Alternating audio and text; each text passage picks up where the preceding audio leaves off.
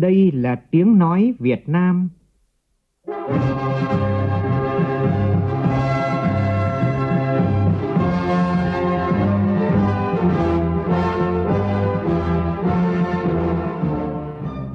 là tiếng nói Việt Nam,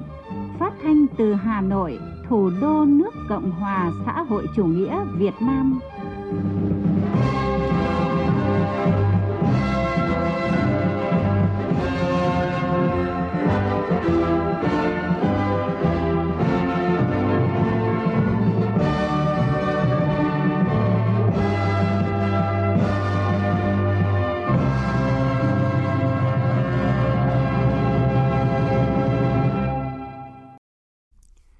Kính chào quý vị và các bạn.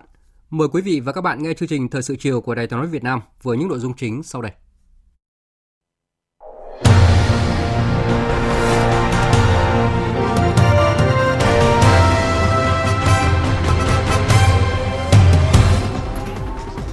Tổng Bí thư Nguyễn Phú Trọng tiếp Chủ tịch Quốc hội Lào Say Sổng Phon Phong Vi Hẳn đang có chuyến thăm chính thức Việt Nam. Chủ trì phiên họp thứ nhất Hội đồng Quốc phòng và An ninh nhiệm kỳ 2021-2026, Chủ tịch nước Nguyễn Xuân Phúc yêu cầu phải chủ động phòng ngừa, ứng phó với các thách thức an ninh phi truyền thống. Nhiều địa phương, trong đó có Hà Nội và Thành phố Hồ Chí Minh tổ chức kỳ họp Hội đồng nhân dân cuối năm bàn giải pháp phục hồi và phát triển kinh tế. Bộ Văn hóa Thể thao và Du lịch khẳng định bất kỳ tổ chức cá nhân nào có hành vi ngăn chặn việc phổ biến quốc ca Việt Nam một cách trực tiếp hay gián tiếp đều vi phạm pháp luật Việt Nam và bị xử lý nghiêm. Trong phần tin quốc tế, phản ứng trước tuyên bố tẩy chay ngoại giao Thế vận hội mùa đông Bắc Kinh 2022 của Mỹ, Trung Quốc khẳng định quyết định này không ảnh hưởng tới sự thành công của ngày hội thể thao sắp diễn ra và Trung Quốc sẽ có các biện pháp đối phó quyết liệt.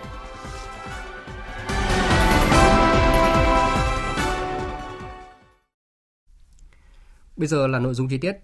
Thưa quý vị và các bạn, sáng nay tại trụ sở Trung ương Đảng, Tổng Bí thư Nguyễn Phú Trọng đã tiếp đồng chí Say Sổm Phon Phong Vi Hẳn và đoàn đại biểu cấp cao Quốc hội Lào. Phóng viên Văn Hiếu đưa tin. Đồng chí Say Sổm Phon Phong Vi Hẳn trân trọng chuyển lời thăm hỏi của Tổng Bí thư Chủ tịch nước Lào Thongloun Sisoulith đến Tổng Bí thư Nguyễn Phú Trọng, chúc mừng những thành tựu mà Việt Nam đã đạt được trong thời gian qua, bày tỏ tin tưởng dưới sự lãnh đạo của Đảng Cộng sản Việt Nam, nhân dân Việt Nam tiếp tục giành được nhiều thành tựu mới, to lớn hơn nữa trong công cuộc đổi mới, thực hiện thắng lợi nghị quyết đại 13 cảm ơn sâu sắc về sự ủng hộ, giúp đỡ to lớn, kịp thời và có hiệu quả mà Việt Nam đã dành cho Lào từ trước đến nay. Chủ tịch Quốc hội Lào thông báo với Tổng Bí thư Nguyễn Phú Trọng về tình hình Lào gần đây, nhất là việc triển khai thực hiện nghị quyết đại 11 của Đảng, về kết quả của hội đàm với Chủ tịch Quốc hội Vương Đình Huệ và hội thảo trao đổi kinh nghiệm giữa hai quốc hội. Đồng chí khẳng định Quốc hội Lào sẽ phối hợp chặt chẽ với Quốc hội Việt Nam thực hiện có hiệu quả các thỏa thuận giữa lãnh đạo cấp cao hai đảng, hai nước và thỏa thuận hợp tác giữa hai quốc hội. Tổng Bí thư Nguyễn Phú Trọng chào mừng đồng chí Say Sổm Phon Phong Vi Hàn sang thăm chính thức Việt Nam, đánh giá cao ý nghĩa và tầm quan trọng của chuyến thăm, thể hiện sâu sắc mối quan hệ gắn bó tin cậy, đặc biệt Việt Nam Lào. Gửi lời thăm hỏi tới Tổng Bí thư Chủ tịch nước Thonglun Sisoulith và các đồng chí lãnh đạo cấp cao của Lào, Tổng Bí thư Nguyễn Phú Trọng chúc mừng những thành tựu mà Lào đã đạt được trong thời gian qua, nhất là việc tổ chức thành công đại hội lần thứ 11 của Đảng và cuộc bầu cử đại biểu Quốc hội khóa 9 của Lào. Khẳng định Việt Nam ủng hộ mạnh mẽ và toàn diện công cuộc đổi mới của Lào và tin tưởng với truyền thống lịch sử cách mạng, dưới sự lãnh đạo của Đảng Nhân dân Cách mạng Lào, sự điều hành của chính phủ, sự giám sát của Quốc hội, nhân dân Lào tiếp tục giành được những thành tựu mới to lớn hơn nữa trong công cuộc đổi mới, thực hiện thắng lợi nghị quyết đại 11 của Đảng. Tổng Bí thư Nguyễn Phú Trọng đánh giá cao vai trò quan trọng của Quốc hội hai nước cũng như kết quả hợp tác giữa hai quốc hội trong thời gian qua. Đề nghị Quốc hội hai nước và các ủy ban của Quốc hội tăng cường hợp tác, trao đổi thông tin, kinh nghiệm, tổ chức tốt các cuộc hội thảo trong hoạt động xây dựng pháp luật, giám sát và quyết định những vấn đề lớn của đất nước, tăng cường phối hợp kiểm tra, giám sát, đôn đốc chính phủ và các bộ ngành địa phương thực hiện tốt các chương trình, dự án hợp tác đã ký kết, tiếp tục ủng hộ lẫn nhau tại các diễn đàn đa phương, các diễn đàn liên nghị viện. Tổng Bí thư Nguyễn Phú Trọng đề nghị hai bên phối hợp tổ chức tốt các hoạt động với nhiều hình thức phù hợp kỷ niệm năm đoàn kết hữu nghị Việt Nam Lào 2022. Tổng Bí thư Nguyễn Phú Trọng và Chủ tịch Quốc hội Lào Say Sỏm Phon Phong Vi Hẳn bày tỏ vui mừng về mối quan hệ đặc biệt Việt Nam Lào do Chủ tịch Hồ Chí Minh, Chủ tịch Cai Sòn Phong Vi Hẳn, Chủ tịch Suphanuvong gây dựng và được các thế hệ lãnh đạo hai đảng, hai nước dày công vun đắp đã không ngừng được củng cố và phát triển đi vào chiều sâu, thiết thực và hiệu quả trên các lĩnh vực, mang lại lợi ích thiết thực cho nhân dân mỗi nước, khẳng định cùng nhau làm hết sức mình để giữ gìn, vun đắp và truyền tiếp cho các thế hệ mai sau về mối quan hệ tốt đẹp Việt Nam Lào. Hai nhà lãnh đạo tiếp tục khẳng định mối quan hệ đặc biệt Việt Nam Lào là tài sản chung vô giá của hai đảng, hai dân tộc, là quy luật tồn tại và phát triển, là quan hệ sống còn và là nguồn lực quan trọng đối với sự nghiệp bảo vệ, phát triển ở mỗi nước, góp phần tích cực cho hòa bình, ổn định, hợp tác, phát triển ở khu vực và trên thế giới. Sáng nay tại Phủ Chủ tịch, Ủy viên Bộ Chính trị, Chủ tịch nước Cộng hòa xã hội chủ nghĩa Việt Nam Nguyễn Xuân Phúc, Chủ tịch Hội đồng Quốc phòng và An ninh, chủ trì phiên họp thứ nhất Hội đồng Quốc phòng và An ninh nhiệm kỳ 2021-2026. Tham dự phiên họp có các Ủy viên Bộ Chính trị, Ủy viên Hội đồng Quốc phòng và An ninh, Thủ tướng Phạm Minh Chính, Phó Chủ tịch Hội đồng, Chủ tịch Quốc hội Vương Đình Huệ, Đại tướng Tô Lâm, Bộ trưởng Bộ Công an, Đại tướng Phan Văn Giang, Bộ trưởng Bộ Quốc phòng. Phóng viên Vũ Dũng đưa tin. Tại phiên họp, hội đồng đã thảo luận cho ý kiến về công tác phối hợp giữa các lực lượng quân đội, công an và các bộ ban ngành địa phương trong phòng chống dịch COVID-19, thúc đẩy triển khai lực lượng vũ trang nhân dân tham gia lực lượng gìn giữ hòa bình của Liên Hợp Quốc, công tác đảm bảo an ninh mạng và tác chiến trên không gian mạng trong tình hình hiện nay. Thay mặt hội đồng, Chủ tịch nước Nguyễn Xuân Phúc, Chủ tịch hội đồng đã biểu dương các lực lượng quân đội, công an, ngoại giao đã có những đóng góp quan trọng trong công tác phòng chống đại dịch COVID-19 thời gian vừa qua – trong bối cảnh kinh tế đất nước gặp nhiều khó khăn do dịch bệnh, công tác đảm bảo an ninh kinh tế, đấu tranh phòng chống các loại tội phạm kinh tế, trật tự xã hội được tăng cường và đạt được nhiều kết quả tích cực. Bên cạnh đó, xác định tầm quan trọng của hợp tác quốc tế trong phòng chống dịch COVID-19, công tác ngoại giao vaccine đã được triển khai quyết liệt, đồng bộ, tổng lực ở tất cả các cấp các ngành, đặc biệt là ở cấp cao nhất trong tất cả các hoạt động song phương và đa phương, thông qua tất cả các kênh và nhiều hình thức góp phần vận động viện trợ và hợp tác chuyển giao công nghệ sản xuất vaccine, thuốc điều trị, trang thiết bị, vật tư y tế phòng chống dịch COVID-19. Công tác hợp tác quốc tế về quốc phòng an ninh tiếp tục được đẩy mạnh với việc thúc đẩy triển khai lực lượng quân đội tham gia các hoạt động gìn giữ hòa bình Liên Hợp Quốc. Lực lượng gìn giữ hòa bình Việt Nam đã và đang hoàn thành rất tốt nhiệm vụ, để lại ấn tượng tốt đẹp, được Liên Hợp Quốc và bạn bè quốc tế đánh giá rất cao, góp phần khẳng định trách nhiệm và nâng cao vị thế, uy tín của Việt Nam trên trường quốc tế, đóng góp quan trọng vào chiến lược bảo vệ Tổ quốc từ sớm từ xa. Thời gian qua, lực lượng quân đội công an đã tập trung triển khai thực hiện có hiệu quả nhiệm vụ tác chiến trên mạng, tác chiến thông tin, đảm bảo an ninh mạng, góp phần phòng ngừa, phát hiện, xử lý các hoạt động tấn công mạng, tăng cường phòng thủ, bảo vệ an ninh hệ thống mạng, thông tin quốc gia, đấu tranh ngăn chặn, phản bác những nội dung xấu độc, vi phạm trên không gian mạng. Thời gian tới, trong bối cảnh tình hình dịch bệnh COVID-19 còn diễn biến phức tạp, nhất là với nguy cơ xuất hiện những biến chủng mới, nguy hiểm hơn – Chủ tịch nước Nguyễn Xuân Phúc, Chủ tịch Hội đồng đề nghị lực lượng quân đội và công an, các lực lượng liên quan cần tiếp tục phối hợp, hiệp đồng chặt chẽ để triển khai thực hiện có hiệu quả các chủ trương chỉ đạo của Trung ương Đảng, Quốc hội, Chính phủ, Ban chỉ đạo quốc gia về phòng chống dịch COVID-19, đảm bảo phương châm thích ứng an toàn, linh hoạt, kiểm soát hiệu quả dịch bệnh. Cùng với đó là tiếp tục tăng cường công tác nắm tình hình liên quan đến an ninh kinh tế, nhất là đánh giá những tác động ảnh hưởng của dịch bệnh COVID-19 đến hoạt động kinh tế xã hội của Việt Nam và thế giới, kịp thời tham mưu với lãnh đạo Đảng, Nhà nước các chủ trương, chính sách phục hồi phát triển kinh tế xã hội, tăng cường phòng ngừa, đấu tranh xử lý nghiêm các hành vi vi phạm pháp luật và tội phạm liên quan đến phòng chống COVID-19, tiếp tục đẩy mạnh hợp tác quốc tế trong phòng chống dịch bệnh COVID-19, nhất là ngoại giao vaccine ở các cấp thông qua nhiều kênh khác nhau, trong đó có đối ngoại quốc phòng, đối ngoại an ninh để thúc đẩy vận động các nước, các tổ chức, cá nhân ưu tiên hỗ trợ viện trợ cho Việt Nam về vaccine, thuốc điều trị cũng như chuyển giao công nghệ sản xuất vaccine, thuốc điều trị, hướng tới tự chủ và đảm bảo nguồn cung vaccine, thuốc điều trị bền vững. Về nhiệm vụ tham gia hoạt động gìn giữ hòa bình Liên Hợp Quốc, Chủ tịch nước, Chủ tịch Hội đồng nhấn mạnh lực lượng quân đội cần tiếp tục nghiên cứu mở rộng lực lượng, địa bàn tham gia. Lực lượng công an trước mắt tập trung đẩy mạnh công tác đào tạo, huấn luyện để chuẩn bị cử cán bộ, sĩ quan tham gia hoạt động gìn giữ hòa bình của Liên Hợp Quốc trong bối cảnh tình hình an ninh an toàn không gian mạng tiếp tục diễn biến phức tạp, Chủ tịch nước, Chủ tịch Hội đồng nhấn mạnh, thời gian tới lực lượng quân đội và công an cần tiếp tục triển khai toàn diện đồng bộ có hiệu quả các biện pháp nhất là hoàn thiện cơ chế trao đổi, chia sẻ thông tin và quy trình phối hợp xử lý giữa các lực lượng trong công tác đảm bảo an ninh mạng và tác chiến không gian mạng. Cùng với đó là xử lý kiên quyết đối với các thông tin xấu độc chống phá Đảng, nhà nước, tăng cường biện pháp ứng phó với các hành vi tấn công mạng đang xuất hiện ngày càng nhiều trong mọi lĩnh vực đảm bảo vấn đề an toàn an ninh mạng trong chiến lược bảo vệ Tổ quốc. Về chương trình công tác năm 2022, Chủ tịch nước Nguyễn Xuân Phúc, Chủ tịch Hội đồng nhấn mạnh đến yêu cầu cần nắm chắc tình hình, chủ động xây dựng chiến lược, kế hoạch tương ứng với diễn biến tình hình khu vực và thế giới. Chủ tịch nước đề nghị các thành viên, cơ quan của hội đồng phát huy vai trò trong công tác đảm bảo quốc phòng an ninh của đất nước, đặc biệt là chủ động phòng ngừa, ứng phó với các thách thức an ninh phi truyền thống trong cả trước mắt và lâu dài Đi liền với đó là tăng cường kết hợp chặt chẽ quốc phòng an ninh và đối ngoại, thúc đẩy đối ngoại quốc phòng an ninh, bảo vệ Tổ quốc từ sớm từ xa. Sáng nay, Hội đồng nhân dân thành phố Hà Nội khai mạc kỳ họp thứ 3. Đây là kỳ họp cuối năm xem xét quyết định nhiều nội dung quan trọng, trong đó có nội dung phát triển kinh tế xã hội thủ đô trong bối cảnh khó khăn của dịch bệnh. Dự kỳ họp có Ủy viên Bộ Chính trị, Phó Chủ tịch Thường trực Quốc hội Trần Thanh Mẫn, Ủy viên Bộ Chính trị, Bí thư Thành ủy Hà Nội, Trưởng đoàn đại biểu Quốc hội thành phố Đinh Tiến Dũng. Phóng viên Nguyên Nhung đưa tin. Năm 2021, trong bối cảnh dịch bệnh giãn cách kéo dài, thương mại dịch vụ du lịch của thành phố bị ảnh hưởng nặng nề. Dự kiến tăng trưởng của thành phố Hà Nội khoảng 2,35 đến 3%, không đạt chỉ tiêu và dự kiến thấp hơn so với tăng trưởng bình quân cả nước. Phát biểu tại kỳ họp, Bí thư Thành ủy Hà Nội Đinh Tiến Dũng nhấn mạnh, mặc dù không đạt kế hoạch đề ra, nhưng kinh tế thành phố vẫn duy trì ổn định, cân đối thu chi ngân sách vẫn được đảm bảo, lạm phát tiếp tục được kiểm soát, chỉ số CPI bình quân ước tăng khoảng 1,9 đến 2,4%, sản xuất công nghiệp phục hồi khá, thương mại điện tử được đẩy mạnh, từng bước trở thành giải pháp phát triển bền vững lâu dài thẳng thắn nhìn nhận những tồn tại hạn chế cần khắc phục cùng với dự báo năm 2022, dịch bệnh COVID-19 còn có thể kéo dài với những biến chủng mới nguy hiểm hơn. Quá trình hồi phục kinh tế thế giới dự báo thấp hơn năm 2021 là rào cản đối với sự phục hồi kinh tế của đất nước cũng như của thành phố. Bí thư Thành ủy Hà Nội cho biết. Mục tiêu tổng quát cơ bản của thành phố Hà Nội trong năm 2022 là phải thích ứng an toàn, linh hoạt, kiểm soát hiệu quả dịch bệnh COVID-19 tập trung thúc đẩy phục hồi và phát triển kinh tế, đảm bảo an sinh xã hội, nâng cao đời sống của nhân dân, đảm bảo quốc phòng, quân sự địa phương và an ninh trật tự an toàn xã hội,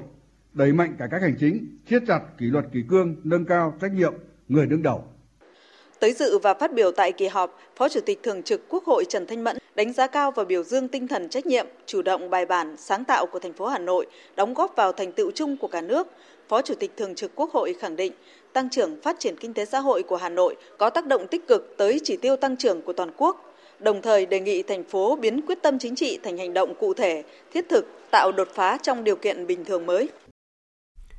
Cũng sáng nay, Hội đồng nhân dân thành phố Hồ Chí Minh khóa 10 khai mạc kỳ họp thứ tư nhằm thảo luận thông qua nhiều nghị quyết quan trọng về tình hình kinh tế, văn hóa xã hội năm nay và nhiệm vụ năm tới, kế hoạch phát triển kinh tế xã hội thành phố 5 năm 2021-2025. Ủy viên Bộ Chính trị, Bí thư Thành ủy Thành phố Hồ Chí Minh Nguyễn Văn Nên dự và phát biểu. Tin của phóng viên Hà Khánh thường trú tại Thành phố Hồ Chí Minh. Phát biểu chỉ đạo tại kỳ họp, Ủy viên Bộ Chính trị, Bí thư Thành ủy Thành phố Hồ Chí Minh Nguyễn Văn Nên cho rằng năm 2021 là năm rất đặc biệt, chưa hề có tiền lệ khi thành phố phải ứng phó với đại dịch Covid-19. Sau nhiều nỗ lực, thành phố đã cơ bản kiểm soát được dịch nhưng cũng chịu tổn thất nặng nề, nhiều người đã không thể vượt qua, kinh tế xã hội bị ảnh hưởng nghiêm trọng, nhiều chỉ tiêu không đạt kế hoạch và lần đầu tiên tổng sản phẩm GRDP của thành phố tăng trưởng âm, việc làm, đời sống của hàng triệu người bị ảnh hưởng nặng nề. Theo ông Nguyễn Văn Nên, khi xác định chủ đề năm 2022 thích ứng an toàn, linh hoạt, kiểm soát hiệu quả dịch COVID-19, nâng cao chất lượng xây dựng chính quyền đô thị, cải thiện môi trường đầu tư, đồng hành cùng doanh nghiệp và mức tăng trưởng đề ra để phấn đấu từ 6 đến 6,5%, thành phố đã đặt quyết tâm chính trị rất cao để phục hồi và phát triển kinh tế xã hội thành phố. Tình hình dịch bệnh COVID-19 trên thế giới đang diễn ra rất phức tạp, khó lường. Thành phố Hồ Chí Minh chúng ta cũng nằm trong bối cảnh đó. Vì thế, tôi đề nghị các đại biểu Hội đồng Nhân dân dành thời gian thỏa đáng bàn từng giải pháp cụ thể, thiết thực nhằm nâng cao ý thức cảnh giác, trách nhiệm của người dân, triển khai các biện pháp kiểm soát dịch bệnh hiệu quả và chuyển quyết tâm chính trị của thành phố thành hiện thực. Quảng Ninh giữ vững đà tăng trưởng hai con số trong bối cảnh dịch bệnh COVID-19 diễn biến phức tạp, là một trong những địa phương điển hình thực hiện thành công mục tiêu kép trong cả nước. Đây là thông tin đáng chú ý được đưa ra tại kỳ họp cuối năm của Hội đồng Nhân dân tỉnh Quảng Ninh. Tin của phóng viên Trường Giang thường trú tại khu vực Đông Bắc. Năm nay, tăng trưởng kinh tế GRDP của Quảng Ninh ước đạt 10,28%, đứng thứ hai so với các tỉnh, thành phố trong cả nước và duy trì năm thứ sáu liên tiếp đạt mức tăng trưởng hai con số. Tổng thu ngân sách của Quảng Ninh cũng thuộc nhóm dẫn đầu cả nước, đạt hơn 51.000 tỷ đồng. Đến hết năm, tỷ lệ giải ngân đầu tư công dự kiến đạt trên 95%. Tỉnh tiếp tục tập trung cho phát triển hạ tầng với các công trình giao thông trọng điểm có ý nghĩa liên vùng, thu hút đầu tư ngoài ngân sách gần 361.000 tỷ đồng, riêng FDI hơn 1 tỷ đô la, gấp gần 3 lần so với cùng kỳ năm ngoái. Dự kỳ họp Hội đồng Nhân dân tỉnh Quảng Ninh cuối năm, ông Nguyễn Xuân Thắng, Ủy viên Bộ Chính trị, Chủ tịch Hội đồng lý luận Trung ương, Giám đốc Học viện Chính trị Quốc gia Hồ Chí Minh, đại biểu Quốc hội tỉnh Quảng Ninh đánh giá. Chúng ta đạt được mức tăng trưởng rất là cao, thể hiện rõ là những cái bứt tốc ở cuối năm về cái việc khuy động khai thác các nguồn lực, tổ chức triển khai một cách có hiệu quả các cái chương trình kinh tế xã hội thúc đẩy đầu tư những cái kết quả đạt được của tỉnh Quảng Ninh, cái điển hình, cái điểm sáng có thể coi là của cả nước trong cái việc thực hiện mục tiêu kép, nghĩa là vừa chống dịch và chống dịch theo một cách làm cụ thể của địa phương để vừa phát triển kinh tế xã hội. Năm 2022, Quảng Ninh tiếp tục tập trung thích ứng an toàn, linh hoạt, kiểm soát hiệu quả dịch COVID-19, giữ vững đà tăng trưởng, phát triển nguồn nhân lực chất lượng cao, phấn đấu đạt tốc độ tăng trưởng GRDP tăng lên 10%, tổng thu ngân sách nhà nước trên địa bàn không thấp hơn 52.600 tỷ đồng. 100% đơn vị cấp huyện và tỉnh Quảng Ninh hoàn thành mục tiêu xây dựng nông thôn mới. Cũng hôm nay, Hội đồng Nhân dân tỉnh Hậu Giang và Hội đồng Nhân dân tỉnh Quảng Trị, Hội đồng Nhân dân tỉnh Sơn La khai mạc kỳ họp cuối năm tập trung thảo luận về tình hình kinh tế xã hội năm nay, nhiệm vụ năm tới. Thời sự VOV, nhanh, tin cậy, hấp dẫn. Sáng nay, Ủy viên Bộ Chính trị, trưởng Ban Kinh tế Trung ương Trần Tuấn Anh làm việc với Thành ủy Đà Nẵng về việc tổng kết 10 năm thực hiện nghị quyết số 19 của Ban chấp hành Trung ương Đảng khóa 11 về tiếp tục đổi mới chính sách pháp luật về đất đai trong thời kỳ đẩy mạnh toàn diện công cuộc đổi mới, tạo nền tảng để đến năm 2020 nước ta cơ bản trở thành nước công nghiệp theo hướng hiện đại. Phóng viên Đài tiếng nói Việt Nam thường trú tại miền Trung thông tin. Ông Trần Tuấn Anh nhận định, quá trình tổ chức thực hiện các chủ trương, chính sách pháp luật của nhà nước về đất đai – Đà Nẵng đã đạt nhiều kết quả tích cực và khả quan. Việc thực hiện tốt nghị quyết 19 của Trung ương tại thành phố Đà Nẵng đã giữ vững trật tự chính trị xã hội. Nguồn lực về đất đai đã được phát huy và trở thành nội lực để phục vụ phát triển kinh tế xã hội của thành phố, hạn chế được việc sử dụng lãng phí nguồn lực đất đai, hạn chế dần tham nhũng tiêu cực trong quản lý nhà nước về đất đai, từng bước phát triển minh bạch thị trường bất động sản và giảm tối đa các khiếu nại tố cáo tranh chấp về đất đai. Quy hoạch sử dụng đất của thành phố đã thống nhất với quy hoạch đô thị và quy hoạch của ngành Ông Trần Tuấn Anh, Ủy viên Bộ Chính trị, trưởng ban Kinh tế Trung ương nhấn mạnh. Việc thực hiện các giải pháp, công cụ chính sách quản lý đất đai trên địa bàn thành phố là khá đồng bộ và phân bổ quỹ đất đáp ứng về cơ bản các mục tiêu phát triển kinh tế xã hội cũng như đảm bảo quốc phòng an ninh. Việc chuyển dịch cơ cấu sử dụng đất phù hợp với chuyển dịch cơ cấu của kinh tế, quỹ đất dành cho công nghiệp, dịch vụ xây dựng, kết cấu hạ tầng và phát triển đô thị cũng được từng bước được mở rộng và đáp ứng yêu cầu đẩy mạnh về công nghiệp hóa, hiện đại hóa, cũng như cái nhu cầu của đô thị hóa và phát triển đô thị. Công tác quản lý nhà nước về đất đai thực sự đã có nhiều chuyển biến. Hệ thống tổ chức bộ máy quản lý nhà nước về đất đai từng bước được củng cố và kiện toàn. Tuy nhiên, theo trưởng ban kinh tế trung ương, việc quản lý đất đai tại Đà Nẵng còn nhiều hạn chế khó khăn bất cập trong quá trình thực hiện nghị quyết 19. Đó là chưa thực hiện tốt một số nội dung quản lý về đất đai trong quy hoạch, kế hoạch sử dụng đất, giao đất cho thuê đất, công tác định giá đất, bồi thường giải phóng mặt bằng, lợi ích của người dân chưa tương xứng với lợi ích kinh tế, nguồn lực về đất đai chưa được khai thác triệt để, vẫn còn tình trạng vi phạm pháp luật về đất đai, sử dụng đất lãng phí. Thành phố còn lúng túng trong xử lý các vấn đề về đất đai sau khi thực hiện các kết luận về thanh tra kiểm tra của các cơ quan trung ương. Ông Trần Tuấn Anh đề nghị Thành ủy Đà Nẵng tiếp tục phối hợp chặt chẽ với thường trực ban chỉ đạo và chỉ đạo các đơn vị địa phương của thành phố ngoài việc kịp thời bổ sung những thông tin cần thiết để phục vụ tổng kết, cần khẩn trương làm rõ những vấn đề chưa rõ khi ban chỉ đạo có yêu cầu để kịp thời tổng hợp ý kiến trình Bộ Chính trị và Ban chấp hành Trung ương theo đúng kế hoạch đề ra. Tiếp theo là tin chúng tôi vừa nhận.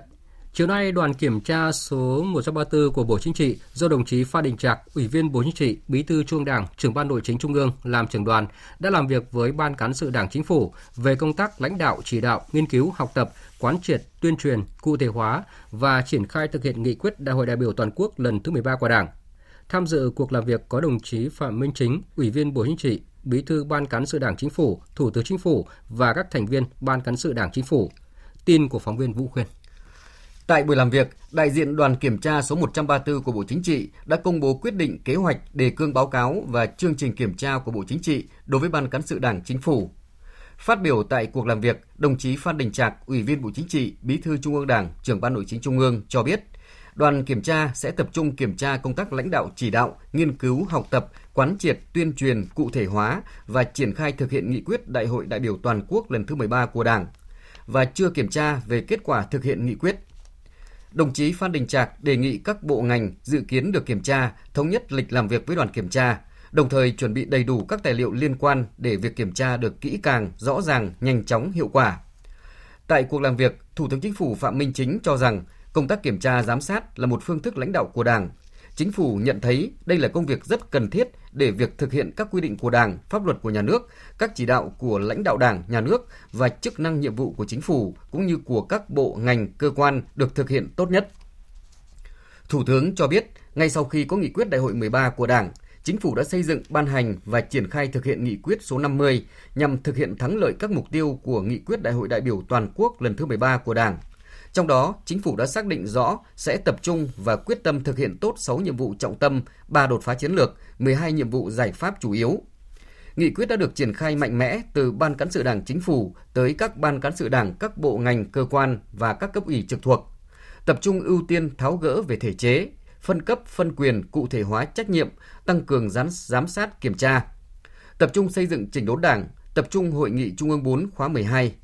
Thực hiện tốt hơn nữa nghị quyết 18, 19, xây dựng đội ngũ cán bộ đủ phẩm chất, năng lực, uy tín. Về kinh tế xã hội, chính phủ đã tập trung vào công tác phòng chống dịch, vì phòng chống dịch tốt mới phát triển kinh tế xã hội.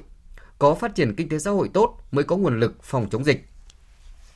Vừa qua, chính phủ đã ban hành nghị quyết 128 qua thời gian thực hiện, các bộ ngành địa phương đều ủng hộ, kết quả đạt được rất khả quan. Tập trung cho ba đột phá chiến lược và hạ tầng chiến lược, cả hạ tầng cứng và mềm. Bên cạnh đó, chính phủ đã thành lập các đoàn tổ công tác tập trung thanh tra kiểm tra như mua sắm công, tài sản công, đầu tư công. Ngoài ra, thành lập các tổ công tác đặc biệt của Thủ tướng Chính phủ để tháo gỡ khó khăn cho doanh nghiệp, giải quyết phòng chống dịch ở phía Nam. Kinh tế xã hội, an ninh quốc phòng, đối ngoại được triển khai từ khi đại hội lần thứ 13 của Đảng đến nay, toàn diện, đồng bộ, xuyên suốt, góp phần vào thành quả chung của đất nước trong năm 2021. Các doanh nghiệp Việt Nam cần nắm bắt cơ hội thích ứng phát triển trong tình hình mới để tham gia sâu hơn vào chuỗi giá trị toàn cầu. Đây là khuyến nghị của nhiều chuyên gia tại Diễn đàn Thương mại Việt Nam Hoa Kỳ do Bộ Công Thương phối hợp với Phòng Thương mại Hoa Kỳ tại Hà Nội AmCham tổ chức vào sáng nay. Tin của phóng viên Trung Hiếu. Tại diễn đàn, các chuyên gia hàng đầu của Việt Nam và Hoa Kỳ cho rằng tình hình phục hồi tiêu dùng của Hoa Kỳ là cơ hội phát triển xuất khẩu một số mặt hàng Việt Nam. Theo đó, tại phiên 1 với nội dung triển vọng hợp tác kinh tế thương mại Việt Nam Hoa Kỳ, các chuyên gia khuyến nghị doanh nghiệp Việt Nam cần nắm bắt cơ hội này để tham gia sâu hơn vào chuỗi giá trị toàn cầu. Tại phiên 2 với nội dung Kinh tế số, xu thế và nền tảng chính sách Việt Nam Hoa Kỳ, các chuyên gia nhấn mạnh thương mại và dịch vụ số là giải pháp quan trọng để thúc đẩy trao đổi thương mại đầu tư giữa doanh nghiệp hai nước trong bối cảnh mới. Ông Đỗ Thắng Hải, Thứ trưởng Bộ Công Thương đánh giá. Từ một góc nhìn tích cực, những bất ổn gây ra bởi đại dịch COVID-19 lại giúp chúng ta tạo ra những cơ hội chưa từng thấy và cũng chưa từng có đối với nhiều doanh nghiệp, từng ngành, từng lĩnh vực và cần phải tự đánh giá lại cái năng lực gợi mở nhiều hướng kinh doanh và cơ hội tiếp cận thị trường mới. Vì vậy, Diễn đàn Thương mại Việt Nam Hoa Kỳ ngày hôm nay là cơ hội quan trọng để cộng đồng doanh nghiệp hai nước gặp gỡ, tiếp xúc, tìm kiếm cơ hội hợp tác, nắm bắt xu thế, giải pháp kinh doanh mới, đặc biệt là mở ra cơ hội tiếp cận thị trường Hoa Kỳ để tăng tốc phục hồi sau đại dịch. Chiều nay, Ban Quản lý Khu Kinh tế Hải Phòng đã tổ chức lễ trao giấy chứng nhận đăng ký đầu tư dự án khu phi thuế quan, logistics và công nghiệp Xuân Cầu, Lạch huyện, huyện Cát Hải. Phóng viên Thanh Nga, thường trú tại khu vực Đông Bắc, đưa tin. Dự án khu phi thuế quan, logistics và công nghiệp Lạch huyện có tổng diện tích 752 ha, tổng mức đầu tư trên 11.000 tỷ đồng. Dự án sẽ được khởi công vào đầu năm 2022, phấn đấu hoàn thành giai đoạn 1 vào năm 2024, giai đoạn 2 vào năm 2027 và giai đoạn 3 vào năm 2030 khi đi vào hoạt động sẽ thu hút khoảng 40 đến 50.000 lao động. Dự án khu phi thuế quan logistics và công nghiệp Lạch huyện sẽ áp dụng ưu đãi đầu tư tốt nhất dành cho doanh nghiệp bao gồm thuế suất thuế thu nhập doanh nghiệp từ 10% trong 15 năm từ khi có doanh thu, miễn thuế xuất nhập khẩu với hàng hóa xuất khẩu từ khu phi thuế quan ra nước ngoài, hàng hóa nhập khẩu từ nước ngoài vào khu phi thuế quan và hàng hóa luân chuyển giữa các khu phi thuế quan vân vân. Dự kiến, dự án sẽ bàn giao mặt bằng cho những khách hàng đầu tiên vào tháng 1 năm 2023. Ông Lê Trung Kiên, trưởng ban quản lý khu kinh tế Hải Phòng cho biết, việc nhanh chóng đưa khu vực Lạch huyện gồm các cầu cảng mới và dự án khu phi thuế quan logistics và công nghiệp Lạch huyện vào hoạt động sẽ có ý nghĩa rất lớn, góp phần vào sự phát triển sôi động của kinh tế thành phố Hải Phòng cũng như của cả nước. Đây là một trong những dự án, một cái động lực phát triển của thành phố tới đây nhằm thực hiện cụ thể hóa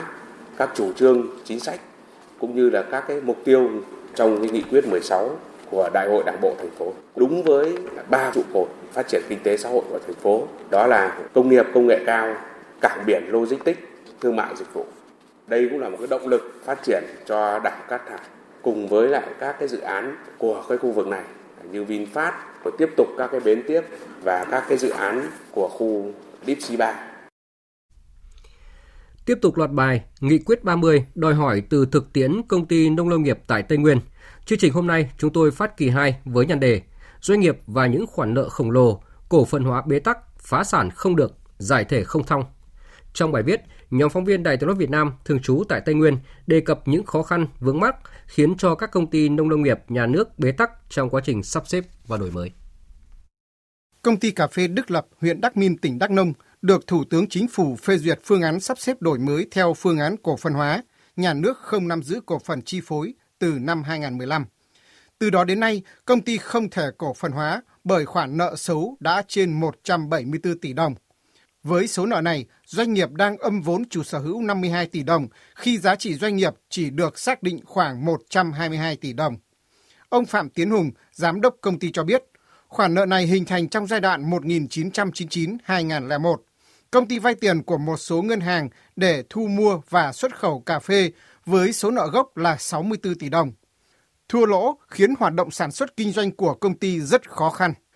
Riêng cái khoản ngân hàng á, và một số nợ ờ, các doanh nghiệp này thì khoản lãi phát sinh hàng năm từ 6 đến 7 tỷ trên năm. Mà trong khi đó công ty làm hết lợi nhuận ra thì khoảng ờ, 2 tỷ thì không đủ bù đắp cái khoản lãi đấy thì mỗi năm vẫn có thua lỗ từ 5 đến 6 tỷ. Do vậy mà cực kỳ khó khăn. Gần hai chục năm nay không tiếp cận được bất cứ cái nguồn nguồn vốn vay nào. Đáng chú ý, những khoản vay của công ty cà phê Đức Lập tại các ngân hàng được Ủy ban Nhân dân tỉnh Đắk Nông kết luận là cho vay không đúng quy định.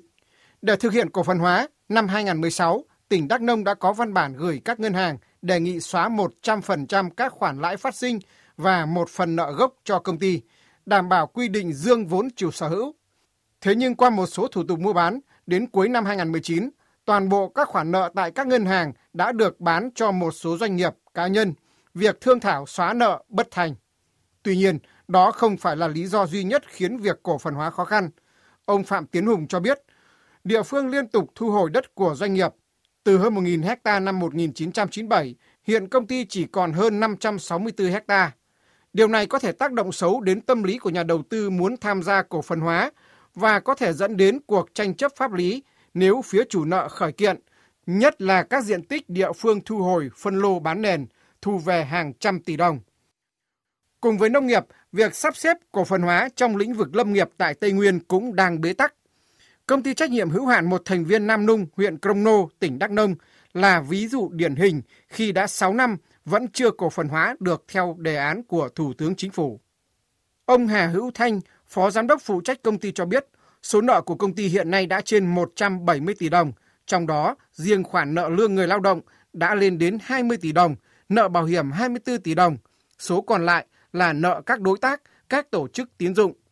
Những vướng mắc liên quan đến các khoản nợ khổng lồ cùng với những tranh chấp đất đai đã khiến việc cổ phần hóa không thực hiện được. Trong số 1.100 hecta cao su của công ty, hiện có tới 800 hecta đang tranh chấp với dân. Hơn 6.500 hecta rừng giao cho công ty, hiện thống kê chỉ còn vỏn vẹn 340 hecta còn rừng, còn lại đã bị xâm canh. Làm sao cổ phần hóa được khi mà là tất cả là cái, cái đất đai tài sản ấy chưa giải quyết được với người dân. Mà hiện tại bây giờ là người dân người ta dân tranh chấp trong cái diện tích đất có tài sản không thể sản xuất được. Người dân người ta lấn chiếm người ta khai thác người ta bán luôn. Cũng có một số người ta sang nhường đó trên cái diện tích lấn chiếm ấy. mà cái đó về phía công ty chỉ có báo cáo với tỉnh vậy thôi. Cái đó thì là thẩm quyền của tỉnh. Tương tự như Đắk Nông, tình trạng nợ nần của các công ty nông lâm nghiệp cũng rất phức tạp tại các tỉnh khác ở Tây Nguyên.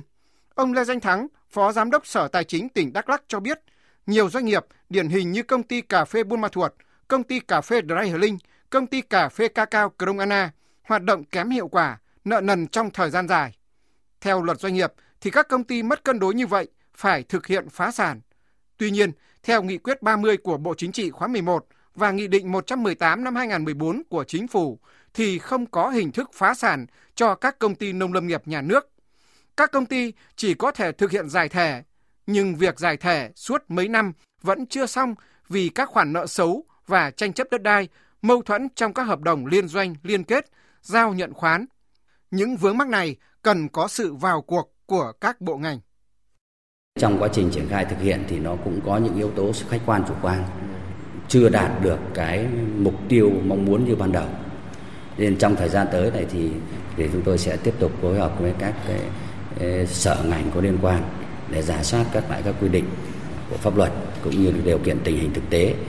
Trên cơ sở đó sẽ tham mưu tỉnh cũng như là đề xuất với các bộ ngành trung ương để kịp thời tháo gỡ khó khăn vướng mắc cho các đơn vị. Toàn vùng Tây Nguyên có gần 100 công ty nông lâm nghiệp nhà nước quản lý và sử dụng khoảng 1,2 triệu hecta đất. Từ những năm 1991, việc sắp xếp đổi mới tại các doanh nghiệp này đã được thực hiện theo chủ trương của Đảng, Nhà nước và được đẩy mạnh hơn sau nghị quyết 30 năm 2014 của Bộ Chính trị khóa 11. Tuy nhiên, sau nhiều năm, việc sắp xếp đổi mới vẫn chưa đạt được nhiều kết quả.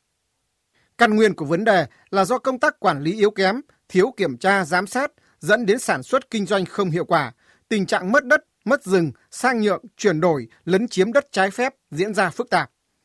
Nhiều bất cập, hạn chế, sai phạm tồn tại suốt từ năm này qua năm khác chưa được giải quyết. Điều này tất yếu dẫn đến các doanh nghiệp sắp xếp đổi mới, cổ phần hóa gặp bế tắc, nguồn lực của hàng trăm nghìn hecta đất bị lãng phí. Vấn đề này đang cần sự tháo gỡ từ trung ương tới địa phương. Thưa quý vị và các bạn, việc sắp xếp đổi mới cổ phần hóa các công ty nông lâm nghiệp nhà nước tại Tây Nguyên đang vướng cả về thực tiễn lẫn cơ chế chính sách pháp luật. Nhận diện rõ điều này, tháng 7 năm 2020, Bộ Chính trị khóa 12 đã ban hành kết luận số 82 về tiếp tục thực hiện nghị quyết số 30 của Bộ Chính trị khóa 11 về tiếp tục sắp xếp, đổi mới và phát triển, nâng cao hiệu quả hoạt động của công ty nông lâm nghiệp. Với việc chỉ rõ những tồn tại hạn chế, yếu kém và chỉ đạo một số giải pháp nhiệm vụ trọng tâm, kết luận số 82 được xem là chìa khóa để tiếp tục tháo gỡ những khó khăn vướng mắc cả về cơ chế, chính sách, pháp luật cho công tác sắp xếp, đổi mới, cổ phần hóa các công ty nông nông nghiệp cả nước nói chung – tại Tây Nguyên nói riêng thời gian tới. Về vấn đề này, chúng tôi sẽ tiếp tục đề cập trong kỳ 3 và cũng là kỳ cuối với nhan đề Niềm hy vọng, mong mỏi của địa phương, doanh nghiệp phát sóng trong chương trình thời sự sau. Mời quý vị và các bạn chú ý đón nghe. Chuyển sang một vấn đề khác đang thu hút sự quan tâm của dư luận cả nước. Đó là trong trận đấu giữa đội tuyển Việt Nam và đội tuyển Lào vào tối qua tại giải vô địch bóng đá Đông Nam Á AFF Suzuki Cup đã gây xôn xao vì Next Media, đơn vị giữ bản quyền tường thuật đã tắt tiếng ở phần lễ chào cờ để tránh bị mất doanh thu vì trận đấu dùng bản ghi tiến quân ca do hãng đĩa Marco Polo sản xuất. Điều đang nói là hãng đĩa này chưa được Bộ Văn hóa Thể thao và Du lịch, đơn vị quản lý ca khúc này cấp phép. Vậy, đơn vị nào phải chịu trách nhiệm về việc này? Cần sử dụng bản ghi âm nhạc thuộc bản quyền đơn vị nào tránh sự cố đáng tiếc vừa qua? Phóng viên Bích Ngọc thông tin chi tiết. Công ty truyền thông Next Media lý giải việc tắt tiếng hát quốc ca mở đầu trận đấu Việt Nam và Lào trên YouTube là vì bản quyền âm nhạc. Khi hãng đĩa Marco Polo đã xác nhận sở hữu bản quyền bản ghi âm quốc ca Việt Nam. Thế nhưng Thứ trưởng Bộ Văn hóa Thể thao và Du lịch Tạ Quang Đông khẳng định, hãng đĩa này chưa hề liên hệ với Bộ để xin phép sử dụng, tổ chức ghi âm bản ghi quốc ca Việt Nam, nằm trong hệ thống các bản nhạc có tên National Anthem of the World, phiên bản năm 2019, sau đó bán cho YouTube. Luật sư Nguyễn Thanh Hà, Chủ tịch công ty luật SB Law khẳng định. Bản tiến quân ca do gia đình nhạc sĩ ờ, Văn Cao đã hiến tặng cho nhà nước Việt Nam bởi vì vậy nhà nước Việt Nam là chủ sở hữu hợp pháp của cái bản nhạc và lời của tiến quân ca. Thế thì ờ, và bà Bộ Văn hóa Thể thao Du lịch là đơn vị mà được nhà nước giao cho việc, việc quản lý cũng như sử dụng nhạc và lời. Thì tất cả những đơn vị liên quan nào, các cái hãng đĩa hoặc là những cái tổ chức cá nhân nào mà muốn làm cái tác phẩm ờ, liên quan ví dụ như là cái bản ghi âm của tiến quân ca thì đều phải xin phép chủ sở hữu mà ở đây là phải làm việc với bộ văn hóa thể thao du lịch mới có thể là tạo ra cái bản ghi âm hợp pháp còn trong trường hợp không xin phép không được sự đồng ý của bộ văn hóa thể thao du lịch mà tạo ra cái bản ghi âm như thế thì là cái hành vi vi phạm bản quyền Bà Đỗ Phương Chi, phụ trách bản quyền công ty truyền thông Next Media cho biết, hiện chưa được phép trả lời truyền thông. Các thông tin liên quan đến vấn đề này, Next Media sẽ đưa lên trang web sau. Luật sư Nguyễn Thanh Hà khẳng định những đơn vị sau phải chịu trách nhiệm khi để tắt tiếng hát quốc ca trong trận đấu vừa rồi. Trong trường hợp này thì cần phải có cái sự ờ, điều tra xác minh từ phía các bên liên quan, trong đó có ban tổ chức sân, ban tổ chức giải đấu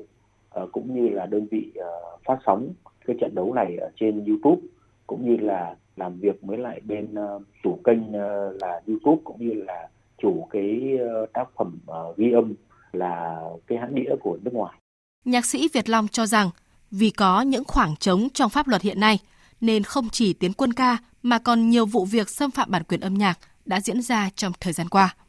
Người ta lại chỉ nhận diện bài bằng máy thôi, trí tuệ thông minh ấy thì nó đánh bản quyền thì những người chuyên môn về bảo vệ bản quyền ấy là phải làm việc với quốc tế để mình nắm chắc cách thức để bảo vệ trong đó có cả những cái thông lệ quốc tế và những cái biện pháp kỹ thuật nữa. Thứ trưởng Bộ Văn hóa Thể thao và Du lịch Tạ Quang Đông cho biết, sắp tới Bộ có thể sản xuất thêm nhiều phiên bản và cung cấp cho các cơ quan ngoại giao, các đoàn Việt Nam ra nước ngoài để sử dụng trong các sự kiện chính thức có ghi âm ghi hình. Bộ cũng sẽ xem xét để đăng ký bản quyền các bản ghi này với YouTube và các nền tảng số khác để sử dụng một cách hợp pháp. Thưa quý vị và các bạn, trước vụ việc nghiêm trọng này, Bộ Văn hóa Thể thao và Du lịch khẳng định ca khúc Tiến quân ca là quốc ca của Việt Nam – Bộ Văn hóa Thể thao và Du lịch có trách nhiệm thực hiện chức năng quản lý nhà nước và phải thực hiện các biện pháp cần thiết gìn giữ, phát huy giá trị của quốc ca. Pháp luật của Việt Nam quy định nghiêm cấm bất kỳ tổ chức cá nhân nào dưới bất kỳ hình thức nào có hành vi ngăn chặn, cản trở việc phổ biến tác phẩm này một cách trực tiếp hay gián tiếp theo quy định của pháp luật. Bộ Văn hóa Thể thao và Du lịch yêu cầu tất cả các cá nhân, tổ chức thực hiện nghiêm, không được có bất kỳ hành vi nào ngăn chặn việc phổ biến quốc ca của Việt Nam. Và cũng hôm nay, lãnh đạo cấp cao của Liên đoàn bóng đá Việt Nam cho biết đang tìm hiểu rõ quy trình sử dụng nhạc quốc ca tại giải vô địch bóng đá Đông Nam Á để giải quyết vụ việc.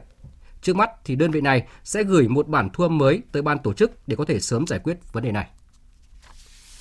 Tiếp theo sẽ là những thông tin cập nhật về diễn biến tình hình dịch COVID-19 và công tác phòng chống dịch. Và theo thông tin chúng tôi vừa cập nhật từ Bộ Y tế thì hôm nay nước ta có thêm 13.840 ca mắc COVID-19 mới tại 59 tỉnh, thành phố.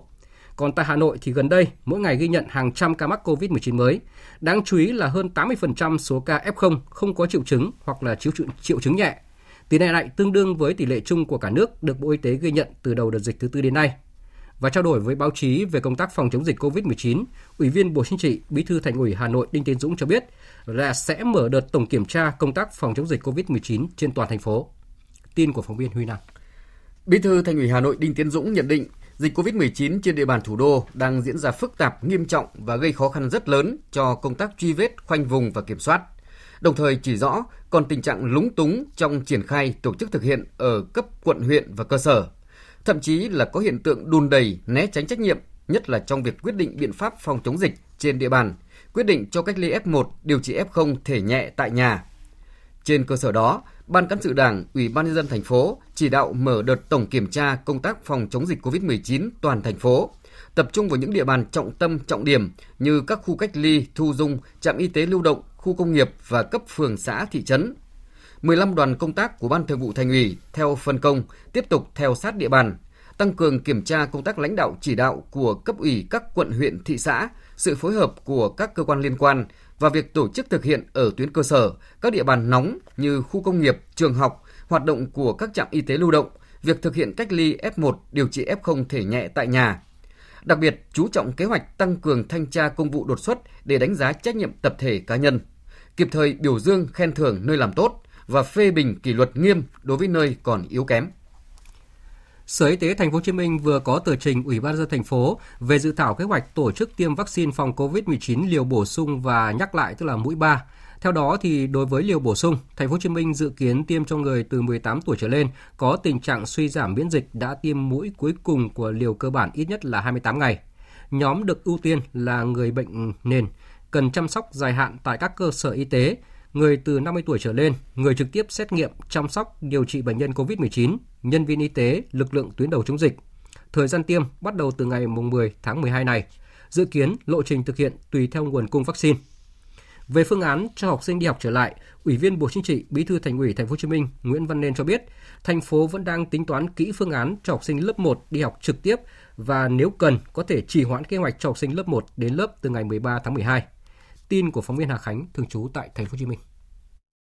Theo ông Nguyễn Văn Nên, tình hình dịch COVID-19 hiện nay vẫn đang diễn biến phức tạp, khó lường, biến chủng Omicron đang làm đau đầu các nhà khoa học. Tại thành phố Hồ Chí Minh và các tỉnh phía Nam, dịch bệnh cũng đang có chiều hướng gia tăng và phức tạp. Do đó, khi trao đổi về kết quả khảo sát của Sở Giáo dục Đào tạo thành phố, có đến 70% phụ huynh không đồng ý với phương án cho học sinh lớp 1 đi học trực tiếp vào ngày 13 tháng 12 tới. Ông Nguyễn Văn Nên cho rằng đây là sự lo lắng rất chính đáng, có cơ sở. Sáng nay, ông đã bàn bạc với Chủ tịch Ủy ban nhân dân thành phố cần phải tính toán thật kỹ các phương án để đảm bảo an toàn cho học sinh. Nếu mà à, gia đình phụ huynh người ta thấy không yên tâm thì mình phải phải trì hoãn cái đó là đâu có cái gì đâu mà buộc mình phải cố gắng kiên trì. Mà cái ý kiến của người dân của phụ huynh là rất quan trọng. Người ta đã nhìn thấy cái sự không yên tâm của người ta. Nói vậy chứ có đứa con mà nước ruột bỏ đi vô trường không có quản lý người ta sợ. lắm trong khi mình chưa tiêm được ờ, các cháu qua 2 tháng triển khai nghị quyết 128 của chính phủ, các địa phương đã cơ bản đáp ứng và linh hoạt triển khai theo hình thức thực tế của từng địa phương. Tuy nhiên, vẫn còn nhiều địa phương có quy định khác nhau về phòng chống dịch, gây khó khăn cho ngành du lịch trong quá trình phục hồi sau dịch COVID-19. Đây là thông tin đáng chú ý được đưa ra tại tọa đàm Mở cửa du lịch phục hồi kinh tế do báo Thanh niên tổ chức vào sáng nay. Tin của phóng viên Duy Phương thường trú tại thành phố Hồ Chí Minh. Theo bà Nguyễn Thị Ánh Hoa, giám đốc Sở Du lịch thành phố Hồ Chí Minh, một khó khăn của ngành du lịch sau dịch bệnh là tâm lý của khách hàng bị ảnh hưởng. Ngay cả những người làm du lịch cũng có tâm lý e dè khi nhiều khu du lịch chưa mở cửa trở lại, cũng như khả năng lại đóng cửa khi xảy ra dịch bệnh. Chính phủ đã ban hành nghị quyết 128, nhưng nhiều địa phương còn có quy định khác nhau ảnh hưởng đến kế hoạch tổ chức tour của các doanh nghiệp hay quy trình xử lý F0 của các địa phương cũng khác nhau, có thể khiến khách hàng mất niềm tin khi doanh nghiệp không thực hiện đúng như hợp đồng đã ký kết. Vì vậy, bà Nguyễn Thị Ánh Hoa đề nghị các địa phương nghiên cứu tổ chức chống dịch một cách đồng bộ theo nghị quyết 128 của chính phủ. Đồng thời, kiến nghị Tổng cục Du lịch có hướng dẫn chung về xử lý các F0 để không ảnh hưởng đến các du khách còn lại trong đoàn. Cuối cùng, bà Hoa kiến nghị Trung ương quan tâm có thêm cơ chế chính sách hỗ trợ ngành du lịch phục hồi. Hơn lúc nào hết chúng tôi cần thêm những cơ chế chính sách à, khuyến khích ưu đãi đầu tư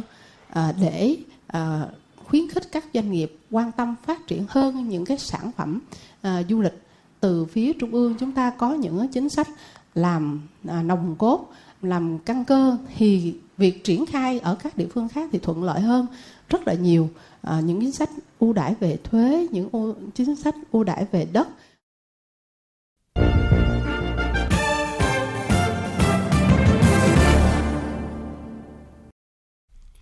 Mời quý vị và các bạn nghe tiếp chương trình với phần tin thế giới. Tổng thống Mỹ Joe Biden và Tổng thống Nga Vladimir Putin hôm nay hội đàm trực tuyến để giải quyết nhiều vấn đề song phương cũng như quốc tế, đặc biệt là vấn đề Ukraine và nỗ lực mở rộng sang phía đông của NATO. Dù sự kiện bị phủ bóng bởi những nghi kỵ và hiểm kích, song hai bên đều cho thấy nỗ lực để những căng thẳng không bị đẩy đi quá xa. Biên tập viên Thu Hoài tổng hợp thông tin.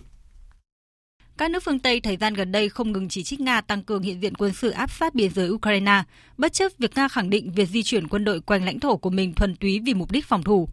Đối với Nga, các hoạt động quân sự của NATO sát biên giới Nga mới là mối đe dọa thực sự và nước này muốn nhận được sự đảm bảo có tính ràng buộc pháp lý rằng NATO sẽ không tiếp tục mở rộng về phía đông, cũng như cam kết không triển khai các loại vũ khí hiện có tới các quốc gia gần biên giới với Nga, trong đó có Ukraine. Tuy nhiên, đối với ông chủ Nhà Trắng, không gì có thể ngăn cản tham vọng của NATO – Tổng thống Joe Biden hồi cuối tuần trước tuyên bố không chấp nhận bất kỳ làn danh đỏ nào và ngay ngày hôm qua đã cùng với các đồng minh Anh, Đức, Pháp và Italia ra tuyên bố chung cảnh báo về những hậu quả kinh tế nghiêm trọng nếu Nga đi quá giới hạn. Người phát ngôn Bộ Ngoại giao Mỹ Ned Price nhấn mạnh. Uh, Lập trường của Mỹ là rõ ràng và chúng tôi cũng nghe được điều tương tự từ các đồng minh uh, NATO rằng có một cơ hội trước mắt để giải quyết vấn đề về mặt ngoại giao, chủ yếu là thông qua việc thực hiện đầy đủ thỏa thuận Minsk đó là ưu tiên. Và nếu Nga không muốn chọn con đường ngoại giao, Mỹ và đồng minh sẵn sàng thực hiện các biện pháp mà chúng tôi chưa từng làm trong quá khứ. Dự báo về cuộc gặp, các nhà phân tích tại Nga và Mỹ cho rằng dù lập trường khó có thể hòa giải, nhưng kết quả được mong chờ nhất là hai nhà lãnh đạo sẽ thể hiện sự kiềm chế và cam kết giảm leo thang căng thẳng. Quan hệ ngoại giao Mỹ và Trung Quốc cũng đang phải đối mặt với sóng gió mới khi mà hôm qua, Mỹ chính thức tuyên bố sẽ không cử các quan chức chính quyền đến dự Olympic mùa đông 2022 và Paralympic Bắc Kinh nhằm phản đối các hoạt động liên quan tới nhân quyền của Trung Quốc. Trung Quốc ngay lập tức đã chỉ trích động thái này của Mỹ. Tổng hợp của biên tập viên Hồng Nhung. Người phát ngôn Bộ Ngoại giao Trung Quốc Triệu Lập Kiên hôm qua cảnh báo, việc giới chức Mỹ tẩy chay Olympic mùa đông 2022 và Paralympic tại Trung Quốc có thể làm tổn hại các cuộc đối thoại và hợp tác giữa hai nước. Trung Quốc phản đối hành động tẩy chay này và sẽ triển khai các biện pháp đáp trả. Mỹ cần có một thái độ đúng đắn, hành động theo tinh thần đoàn kết của Thế vận hội Olympic, nghiêm túc giải quyết những quan ngại của Trung Quốc và tránh chính trị hóa thể thao. Mỹ cần dừng cái gọi là tẩy chay ngoại giao đối với Thế vận hội tại Trung Quốc, đừng để điều đó ảnh hưởng đến đối thoại và hợp tác song phương trên các lĩnh vực quan trọng. Nếu Mỹ tiếp tục làm theo cách của mình, Trung Quốc cũng sẽ có biện pháp đáp trả. Theo thông lệ, chính phủ Mỹ thường sẽ cử một phái đoàn ngoại giao tới dự lễ khai mạc và bế mạc ở các kỳ Thế vận hội. Tuy nhiên, việc Mỹ không gửi các quan chức chính quyền đến dự Olympic và Paralympic mùa đông 2022 được giới phân tích nhận định là hành động tẩy chay ngoại giao. Hiện chưa rõ Trung Quốc sẽ có hành động đáp trả gì sau tuyên bố trên của Mỹ. Không chỉ tác động tiêu cực đến quan hệ Mỹ-Trung, hành động của Mỹ đang gây ra một hiệu ứng domino trong quan hệ ngoại giao của các nước khác với Trung Quốc. New Zealand hôm qua cũng cho biết sẽ không gửi phái đoàn tham dự Olympic mùa đông 2022 tại Bắc Kinh. Một số nước khác như Anh và Australia, Nhật Bản cho biết đang cân nhắc quyết định tương tự. Thủ tướng Ấn Độ Narendra Modi vừa có cuộc hội đàm với Tổng thống Nga Vladimir Putin, khẳng định mối quan hệ Ấn Độ và Nga là một mô hình độc đáo và đáng tin cậy của tình hữu nghị giữa các quốc gia. Phóng viên Đài tiếng nói Việt Nam thường trú tại Ấn Độ thông tin. Tại cuộc hội đàm, các nhà lãnh đạo đã thảo luận về các diễn biến khu vực và toàn cầu, bao gồm sự phục hồi kinh tế sau đại dịch COVID-19 và tình hình Afghanistan, Thủ tướng Narendra Modi và Tổng thống Vladimir Putin đã bày tỏ sự quan ngại về tình hình nhân đạo tại Afghanistan hiện nay, đồng thời cam kết đảm bảo quốc gia Nam Á này sẽ không trở thành nơi trú ẩn của chủ nghĩa khủng bố quốc tế. Hai bên cũng đã nhất trí chia sẻ lập trường chung về nhiều vấn đề quốc tế và tăng cường hợp tác hơn nữa tại các diễn đàn đa phương, bao gồm Hội đồng Bảo an Liên Hợp Quốc. Đáng chú ý, hai bên đã ký kết 28 thỏa thuận hợp tác song phương giữa chính phủ, doanh nghiệp và các tổ chức khác của hai nước trên nhiều lĩnh vực, bao gồm thương mại, năng lượng, khoa học công nghệ, thăm dò địa chất, sở hữu trí tuệ, văn hóa và giáo dục. Bên cạnh đó, hai nước cũng đã ký chương trình hợp tác trong lĩnh vực quốc phòng trong 10 năm tới, giai đoạn 2021-2031.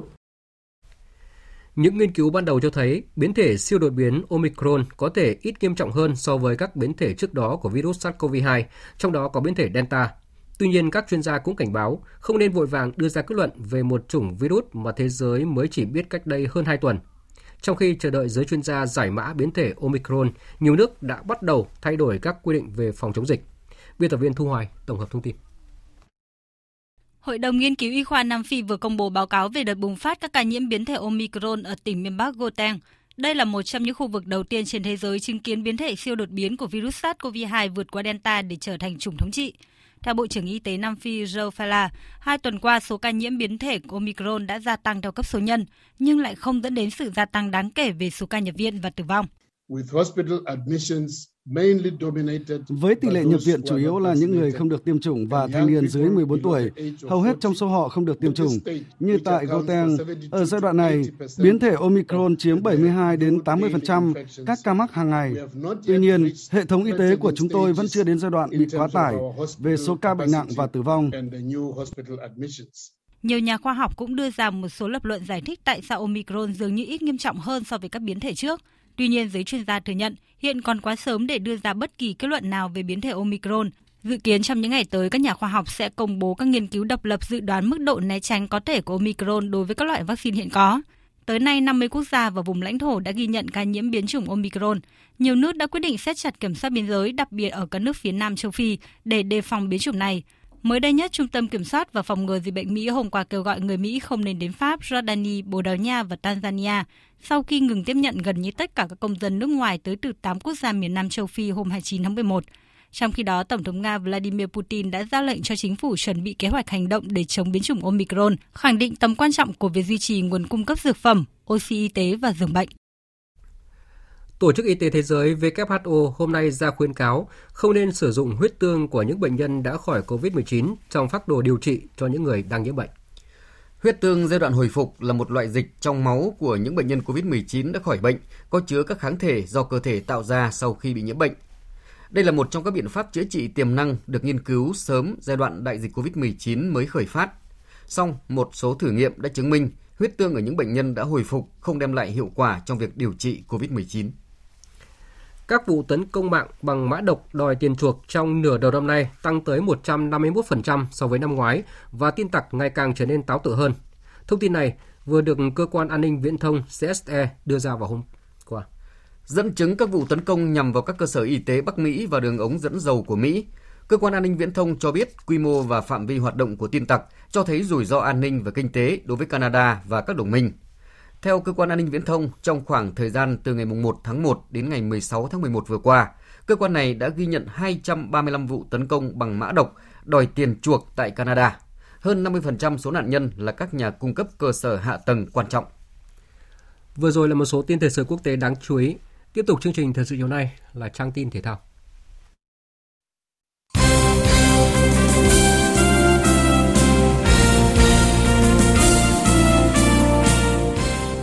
Thưa quý vị và các bạn, sau chiến thắng 2-0 trước đội tuyển Lào ở trận giao quân bảng B AFF Cup 2020 diễn ra tối qua, đội tuyển Việt Nam sẽ có 5 ngày để chuẩn bị cho trận đấu tiếp theo gặp đội tuyển Malaysia. Đây là trận đấu được xem là chung kết của bảng đấu khi hai đội đương kim vô địch và đương kim Á quân đụng độ. Cựu tuyển thủ Phạm Như Thuần nhận định.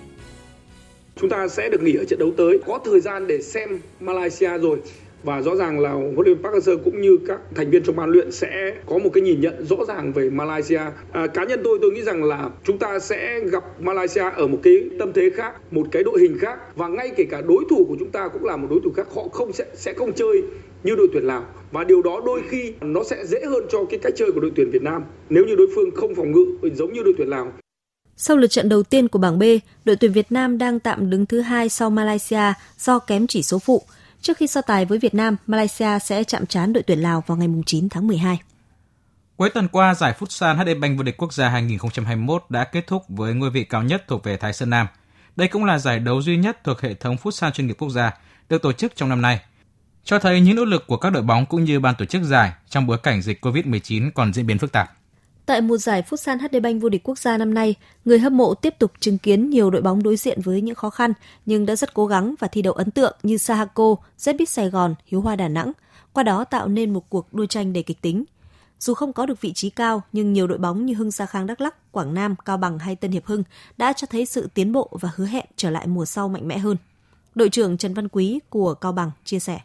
Đội của em ờ, đa phần là trẻ, ờ, mục đích là của đội là cho mấy em nó cọ sát để kinh nghiệm ờ, của tuổi trẻ ngày ngày càng phát triển và để mục đích đôn lên cho đội 1. hướng phấn đấu của đội ở mùa sau là để cố gắng cải thiện thành tích cũng như là cải thiện sự non trẻ của đội để, để cho phát triển thật là tốt. Đội tuyển Futsal nữ quốc gia đã chính thức bắt đầu đợt tập trung chuẩn bị SEA Games 31 tại Trung tâm huấn luyện thể thao quốc gia 2. Ở buổi tập đầu tiên, ban huấn luyện đã tổ chức các bài tập nhằm giúp các cầu thủ tìm lại cảm giác bóng, cũng như làm quen lại với việc thi đấu tại sân trong nhà của bộ môn Futsal sau một thời gian dài không thi đấu. Theo kế hoạch, trong tuần đầu tiên này, các cầu thủ sẽ tiến hành bắt nhịp và làm quen với các chiến thuật mới do ban huấn luyện đề ra. Đội sẽ có các buổi học chiến thuật xen kẽ với các buổi tập trên sân để có được sự chuẩn bị tốt nhất hướng đến SEA Games 31 tổ chức tại Việt Nam. Nhằm chuẩn bị cho V-League 2022, câu lạc bộ Viettel vừa hoàn tất chiêu mộ tiền đạo Giovanni của Hà Nội FC. Theo đó, chân sút người Brazil sẽ thi đấu cho Viettel trong mùa giải 2022 và 2023. Tại đây, cầu thủ này khoác áo đấu số 94 và sẽ tái hợp cùng đồng đội Pedro Paulo. Hai cầu thủ này đã từng tạo nên bộ đôi song sát lợi hại của V-League khi còn thi đấu cho Sài Gòn FC. Sở trường của Giovanni là tiền vệ công. Cầu thủ người Brazil gây ấn tượng bằng những pha xử lý khéo léo và khả năng săn bàn bằng những cú sút xa chân trái. Trong hai mùa giải gần nhất, Giovanni ghi 14 bàn ở V-League. Dự báo thời tiết Bắc Bộ và khu vực Hà Nội có mây, đêm không mưa, sáng sớm có sương mù và sương mù nhẹ rải rác, ngày nắng, gió đông bắc cấp 2, cấp 3, đêm và sáng trời rét, vùng núi có nơi rét đậm rét hại, nhiệt độ từ 12 đến 27 độ. Khu vực từ Thanh Hóa đến Thừa Thiên Huế, phía Bắc đêm không mưa, sáng sớm có sương mù và sương mù nhẹ rải rác, ngày nắng. Phía Nam nhiều mây, đêm có mưa vài nơi, ngày có mưa rào rải rác và có nơi có rông. Gió Bắc đến Tây Bắc cấp 2, cấp 3, đêm và sáng trời rét. Nhiệt độ từ 12 đến 24 độ. Khu vực từ Đà Nẵng đến Bình Thuận, phía Bắc nhiều mây có mưa rải rác và có nơi có rông. Phía Nam có mây, đêm có mưa rào và rông vài nơi, ngày nắng, gió Bắc đến Đông Bắc cấp 3, vùng ven biển cấp 3, cấp 4. Phía Bắc đêm và sáng trời lạnh, nhiệt độ từ 18 đến 31 độ. Tây Nguyên và Nam Bộ có mây, đêm có mưa rào và rông vài nơi, ngày nắng, gió Đông Bắc cấp 2, cấp 3, nhiệt độ từ 21 đến 33 độ. Tiếp theo là dự báo thời tiết biển. Vịnh Bắc Bộ không mưa, tầm nhìn xa trên 10 km, gió Đông Bắc cấp 3, cấp 4.